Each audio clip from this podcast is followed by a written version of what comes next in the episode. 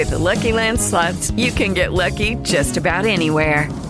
This is your captain speaking. Uh, we've got clear runway and the weather's fine, but we're just going to circle up here a while and uh, get lucky. No, no, nothing like that. It's just these cash prizes add up quick. So I suggest you sit back, keep your tray table upright, and start getting lucky.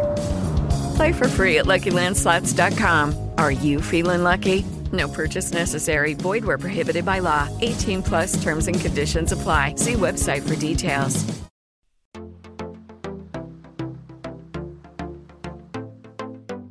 Happy Friday, Junior Gisters. Welcome or welcome back to another episode of The Gist of It. Today is Thursday, June 30th, the last day of June. We're your co hosts. I'm Ellen Hyslop. And I'm Steph Rotz. And I am so, so excited about today's podcast, not because it's the last day of June, but because we're talking about one of my favorite topics women's soccer, baby. The all important CONCACAF W Championship featuring the U.S. women's national team and Canadian women's national team kicks off next Monday, July 4th. Then the Women's Euro begins on July 6th, meaning it's about to be a jam packed month of epic women's soccer action. Today, we're going to be focusing on North America and Europe, but we should also mention that the Copa America Femenina, which is South America's regional championship and World Cup qualifying tournament, also kicks off next week, July 8th. So, lots going on in the soccer world. That said, we're going to discuss on how the CONCACAF as well as the Euro tourneys work, what's on the line, and the players to look out for over the month ahead. I'm extremely ready to cheer for our Olympic gold medal winning Canadian women's national team. And of course, also the US women's national team, who our producer wants us to note are the reigning world champions. So, some interesting dynamics going on uh, in the back end here at the Gist. After we preview those major soccer events, we'll cover a very frustrating WTF situation from the world of hockey, but there's a positive twist as brands are putting pressure on Hockey Canada to finally do the right thing here and to, to take some action against toxic hockey culture. So we will we have a lot to get to. Before we get to both of those stories, I want to check in with my dear friend Ellen Hyslop and we have to talk about Wimbledon. We do have to talk about Wimbledon. I think the biggest story of the last couple days is that Serena Williams was ousted by France's Harmony Tan in the first round of Wimbledon, which I don't think many people expected. Tan played lights out. That was such an incredible match from her and all the power to her. I think we're all just a little bit shocked and maybe saddened and surprised that Serena didn't make it through. I think the biggest thing though is that, you know, it's only been a year since she completely tore her hamstring. I didn't realize it was a complete tear until she came back to Wimbledon. So I don't know. I think her even making it back to the court in and of itself is pretty special. And Serena has said she's going to be playing in the US Open come uh, September slash August too. So that's exciting. Yeah, hundred percent still a goat. I will not accept any Serena Williams slander. No, no. Um, zero tolerance for that personally. No, no bashing, no bashing. And there's also a lot of matches going on today. So today being Thursday, June 30th, that's what you mentioned. Your favorite day. My favorite day. Um, so Bianca Andreescu, a Canadian, is playing. Coco Gauff, American. Iga Swiatek, number one in the world, who also now has the longest match win streak in the 21st century, surpassing Venus Williams after winning her first round match, is playing. And I do just want to flag one thing here. So, one thing that kind of boils my blood a little bit, Steph, is that Bianca Andreescu played her first round match at Wimbledon. Of course, Bianca is a woman, and her match was not aired on Canadian television, but her male counterparts matches were. And after her match, she went on to her Instagram stories, posted a photo of her being like, oh my gosh, all of my fans are tweeting at me, Instagramming me, DMing me saying I couldn't watch you. And for a former US Open champion and arguably the biggest name in Canadian tennis, that felt like a slap in the face. I also absolutely love that she tagged the broadcaster. She yes. tagged TSN Sports and was like, "What's going on with this? Why are you playing Denis and Felix, but you're not playing me?" I think that is the, absolutely the energy that we need to have. We need to start holding these broadcasters accountable because it's incredibly frustrating when you pay for these subscriptions and like you even pay for all of the extra little channels and you still can't watch women play sports. And I'm I'm over it. So I'm I'm very glad that she did that. Yeah, and we know that sometimes there are rights things in terms of, mm-hmm. you know, I think that there was a tournament a couple years ago where DAZN had the rights to the women's side, but then TSN and ESPN had the rights to the men's side. And a lot of people were like, why didn't you just buy the women's rights, but DAZN paid more. So there's some of that stuff. But for a tournament like Wimbledon, you know it's going to be the top notch broadcaster and you know immediately that's where you're going to go. So it was quite disappointing to say the least. Hopefully that problem is in the past and yes. we won't run into any of that going forward with Wimbledon. Still very excited. We have so much amazing sports ahead of us, women's sports in particular ahead of us, which we, you know, are going to get to more in this podcast as well.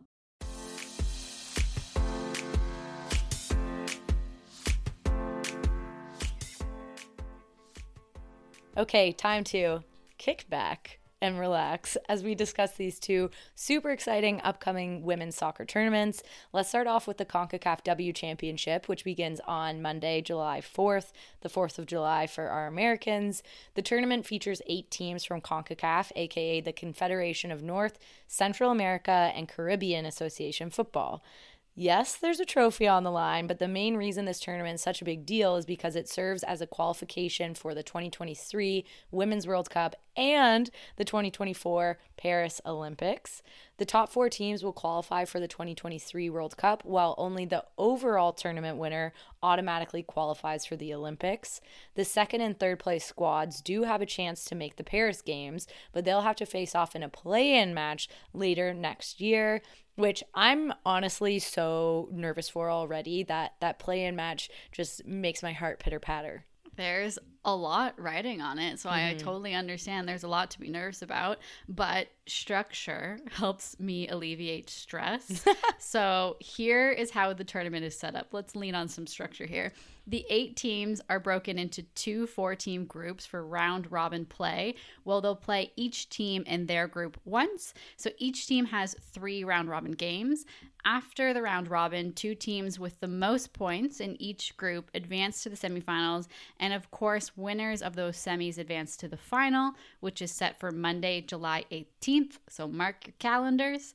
Speaking of points, no, you get no points for a loss. So if you lose, zero points, one point for a tie game, and three points for a win. Pretty straightforward structure, which I definitely appreciate, as sometimes it could get quite complicated at these soccer tournaments. So now that we know the structure and how everything works, let's talk about the teams. Luckily, the U.S. women's national team and Canada are in separate groups, so we won't have to worry about any internal just divisions until the semis at the earliest. And honestly, as we've said before, a lot of Canadians love the U.S. women's national team too, and we want to be cheering for the U.S. women's national team. So it's great that we don't have to worry about us cheering for both teams along the way. Group A features the US, Mexico, Jamaica, and Haiti. And as the number one team in the world, the US women's national team is definitely the favorite to top their group. But Mexico could give them a run for their money, especially considering they're hosting the tournament and will have the hometown crowd behind them at every match. And we know that that country is honestly obsessed with soccer, so they're going to show out. I also wouldn't count Haiti out of the mix. Yes, they're ranked 60th in the world, but they played incredibly well in qualifying matches. In fact, Haiti did not concede a single goal in qualifying en route to the CONCACAF W Championships, which I know like qualifying to get to a qualifier is a little bit weird. But I guess there's so many teams that could have made it in, which is why they had to qualify for the CONCACAF W at all. And one of their more impressive matches came in the form of a whopping 21 to nothing victory over the British Virgin Islands back in April. And we're talking about football, like soccer football, but that score that Haiti had over the BVI's sounds like more of an American football score than a soccer score. I really did have to triple check that that wasn't a typo when I saw that score line because it is really hard to comprehend. Moving over to Group B, the Canadian women's national team is up against Costa Rica, Panama, and Trinidad and Tobago. The gold medal winning Canadians are predicted to lead their group, but one squad I'll be keeping an eye on is Costa Rica. Similar to Haiti, Costa Rica did not concede a single goal throughout qualifying, so watch for that strong defense to continue into the main event. And now that we have those groups established, Group A and Group B, we'll let our biases show a little bit. Ellen, uh, how about we shout out one Canadian and one US player that we'll be watching once the games begin? This seems very fair. And I mean, our biases, but also everyone who's listening. Well, not everyone who's listening. We also do have some international folks tuning in, but I feel like the majority of our listeners are North American. So our all of our biases are showing here, I want to say.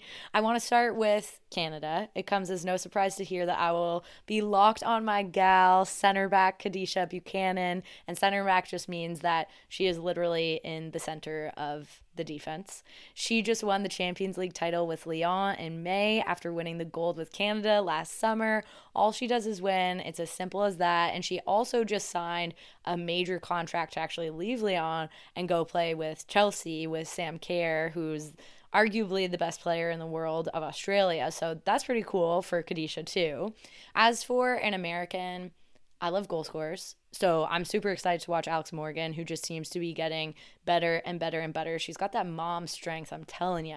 She currently leads the NWSL with 11 goals scored in just 10 games, and she has plenty of experience in big matches at the international level. She'll likely be a key component of this U.S. women's national team offense. And I think with Alex Morgan, too, as much as we talked about a couple episodes ago, that the U.S. women's national team is actually pretty young this time. There's a lot of rookies. She's good enough to play with the rookies, but also good enough to mentor them too, which I think is pretty special. You really can't discount experience in these Mm-mm. these chances to earn these tournaments. I am so extremely hyped. Um, so that means it's my turn to, to keep to keep that going. For a Canadian, I have to say, friend of the gist, the one, the only Christine Sinclair. She's 39. Oh um, so, Ellen, you just mentioned, you know, some youth on the field, but I don't think that Sinky is stopping anytime soon. And I would absolutely love to see her extend that record for most goals scored on the international stage for both men and women. Like, personally, I just really um, want to keep that in my arsenal. So I'm rooting for her in that regard. remember for... when we said, remember when Christine Sinclair was on the podcast and we were like, so. Yeah. When are you retiring? We were basically like, not when are you retiring? It was so you're retiring. Tell us more about your retirement. This is shocking that she's still playing. I, I truly didn't think that this was going to be happening. I'm happy. Like I am thrilled. all smiles. We're thrilled. We are actually absolutely elated and thrilled. Yes. Never been more happy to be wrong. exactly, exactly. Oh gosh. Okay. So for the US women's national team side, so the American that I'm going to pick here, I'm going to go with 21 year old forward Sophia Smith, who, you know what I'm saying, is also a Portland Thorns teammate of Christine Sinclair. Mm. So maybe there's some greatness exchange going on here. It is a period of change for the US, like you said, Ellen, with some players likely retiring soon. And Smith could be the future here. She has eight goals in the NWSL season, and that is second in the league. So she's second to Alex Morgan. Plus, she scored twice in the team's recent friendly against Colombia. She's going to have a really big, big impact on this stage um, and will be a really interesting and exciting person to watch. Man, this U.S. women's national team is just Firepower, baby. So many goals are about to be scored. It's so exciting. And those are just a handful of players to watch. Both of these teams are so stacked with talent, veteran talent, and new talent. And it's always such a treat when we get to watch them play. Speaking of talent, we'd be remiss not to take a trip across the pond and discuss the upcoming Women's Euro, which also kicks off next week on Wednesday, July 6th. Gisters might remember last year when the incredibly exciting men's Euro took over our Twitter feeds and TV, and now it's time for the women to do exactly the same. It's going to be so hype. I love this tournament. I think that it's awesome, and arguably, the Europeans have even better talent than the CONCACAFians. So it's a it's going to be a big deal. As for structure, the Women's Euro is held once every four years, and that's part of what makes it such a BFD. And it features 16 of the best national teams across Europe. I do want to mention the men have 24 teams in their Euro tournament, but the women only have 16. So obviously, there's more than 16 countries that play soccer, but I Classic. digress. Those teams are evenly divided into four groups for round robin play, and the top two teams in each group will advance to the knockout stage. Mark your calendar for the final on Sunday, July 31st. We will be sending out a special edition newsletter with a full preview on the tournament next Wednesday. But for now, Ellen, I think the people want to hear your predictions. Who do you think will win it all? just my predictions. Yeah, Yours too? just yours. You're the soccer gal. You're the reigning queen. I got you the crown. okay, okay, okay, okay. Okay. I I'm going to say a few things, I guess. So Spain are the favorites. So a lot of people are predicting Spain. I personally don't think that Spain is going to win. I'm actually going to go with the Netherlands because I'm personally obsessed with Vivianne Miedema. She is again, like Sam Kerr, arguably one of the best players in the world, and she was a pain in Canada's side at the last World Cup. And so I think that she is just awesome and ready to go. And two other players to kind of watch in this tournament is one, Ellen White, more than just because she has my name. Excellent name, Ellen. We love it. Um, but also, England are the hosts, and I think that the team is going to show out and just really cheer for her and the entire team. And finally, Ada Hegerberg is back playing for the Norwegian national team after boycotting and not playing for the team for years because of unequal treatment between the men's and women's teams. Even though they're getting paid the same, she still was boycotting because of the treatment. She is back for Norway now, and this is one of her first major tournaments with the team. And I think that they must be fired up to have a past Ballon d'Or winner on the squad again an absolute legend. So mm-hmm. look out for that special edition newsletter for the full preview.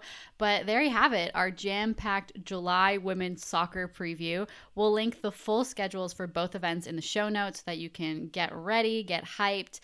Now it is time for a quick break, and then we'll be back with an important update to the ongoing story of Hockey Canada's handling, or rather mishandling, of sexual assault allegations. We will be right back with that story.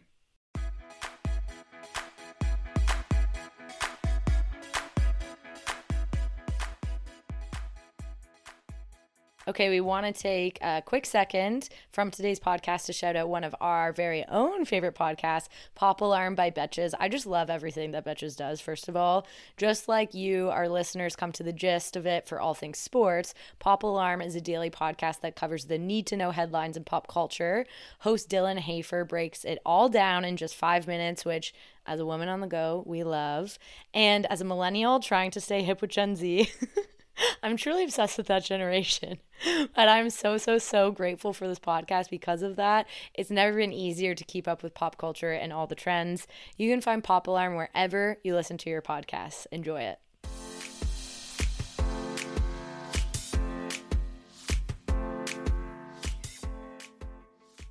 We are about to talk about hockey and Hockey Canada, as we said, but I do just want to mention one thing that Steph and I just noticed as we were recording the podcast is that we are both wearing vintage NFL t shirts, and this was totally not planned. And I do think I just want to call that out with, you know, the season starting on September 8th, just around the corner. It seems like we're a little bit hyped. Libra Synergy. Also, shout out ah. to I think your dad for your vintage T-shirt. Yes, I am recording the podcast from my parents' house right now, and I was looking for just some extra spare T-shirts, and uh, in my dad's closet, I found this sweet vintage San Francisco 49ers shirt. And Steph, as per usual, is repping the Buffalo Bills, and we all know how much she's obsessed with the armpit of the U.S. So hey, I'm just kidding. anyway, that was just a fun little interlude. Okay. Thank you, Ellen, for continuing to knock me for my love of Buffalo. Anywho, we've previewed everything from the pitch. Um, so we're going to head from the pitch to the rink for an important hockey update that's hitting very close to home. We will be discussing sexual assault, so please pause the podcast here if you need to. As we discussed on last Thursday's episode, Hockey Canada is currently being critiqued for their mishandling of an alleged sexual assault and for the Federation's overall culture. Earlier this month, the Standing Committee on Canadian Heritage, also known as the federal government here in Canada, held a hearing regarding allegations from a woman who said she was sexually assaulted by eight Canadian Hockey League players or CHL players in 2018. At least some of those players were on Canada's 2018 World Juniors team. Following that hearing, the Canadian government made a major move by freezing Hockey Canada's millions of dollars in federal funding. The government said the freeze will be in effect until the organization signs with a federal agency that has the power to independently receive and investigate abuse complaints and issue sanctions for inappropriate behavior. Now, since the Canadian government has made those moves or that move, brands are starting to follow suit. Yeah, that's right, Steph. On Tuesday, Scotiabank announced that they're pausing their sponsorship with Hockey Canada. Scotiabank announced the decision with a full page bio in the Globe and Mail newspaper, which is a national newspaper in Canada. And in that, Scotiabank CEO Brian J. Porter wrote, quote, Like so many of you, I was appalled by the recent reports of alleged assault involving younger ambassadors of Canada's game. We believe we have a responsibility as hockey lovers and sponsors to contribute to positive change in the sport, end quote. So, with this, Scotiabank plans to keep the partnership on pause until they're, quote, confident the right steps are being taken to improve the culture of the sport. In the immediate term, this means Scotiabank canceled their marketing and events surrounding the upcoming World Junior Championships, which will be held in August, notably because this past December's tournament was postponed because of you guessed it, COVID 19. So they're hosting it in August, and then it will also be hosted again in December slash January. Scotia, instead, with their additional money, is going to be redirecting some of those funds to the Canadian Women's Foundation, a charity that supports women who have experienced gender-based violence. And it's a it's a pretty big deal, Steph. Yeah, they're also redirecting some of that money to the Hockey Canada Assist Fund and to the Women's World Championship. Yeah. Uh, really, really appreciate seeing that direction of funds um, so that the women's teams aren't missing out as well mm-hmm. um, mm-hmm. from the mistakes that the men are making. It is a huge deal. For some context for our Americans, the World Juniors is one of, if not the biggest, hockey events here in Canada. Like Ellen mentioned, it usually happens um, in December, so usually Boxing Day over New Year's.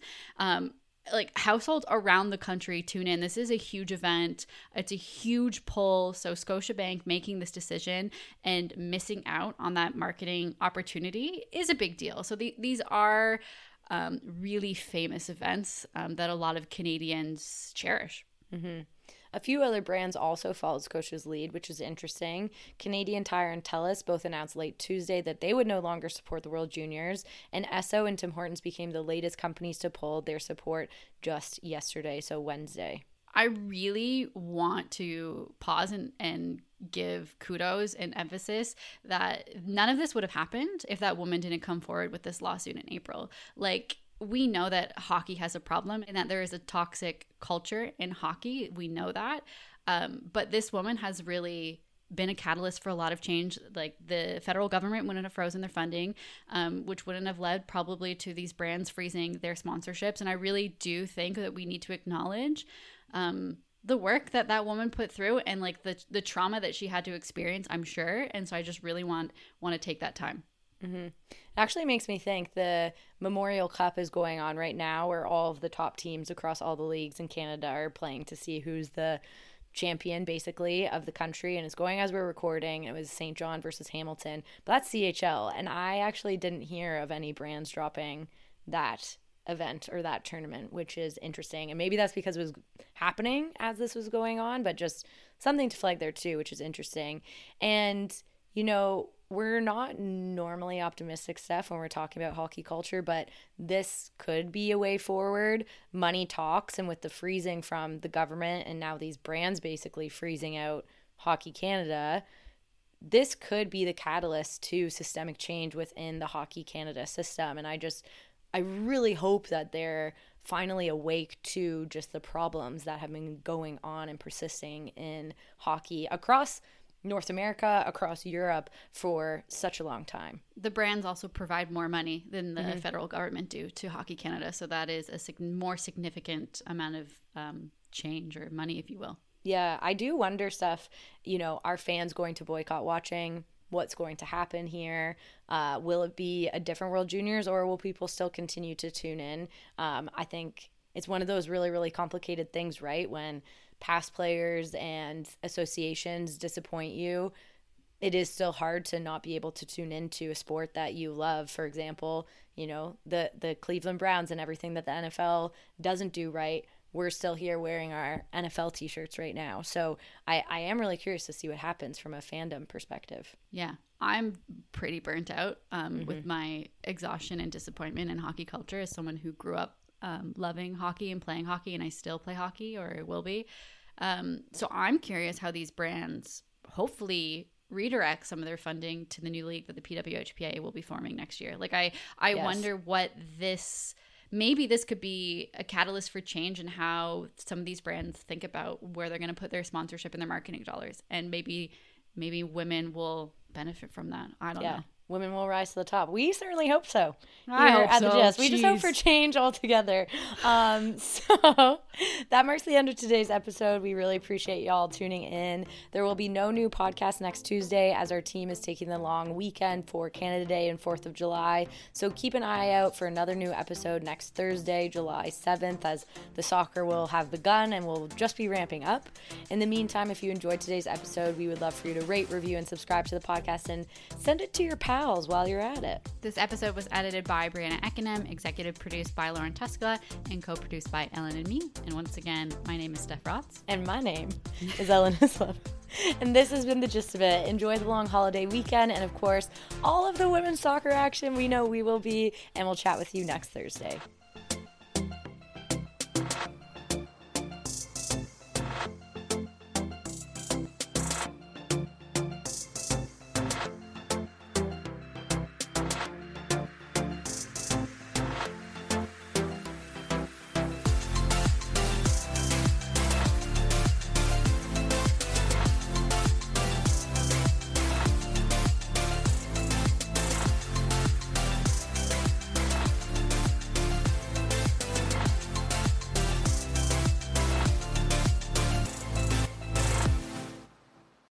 Lucky Land Casino asking people what's the weirdest place you've gotten lucky? Lucky? In line at the deli, I guess? Aha, in my dentist's office.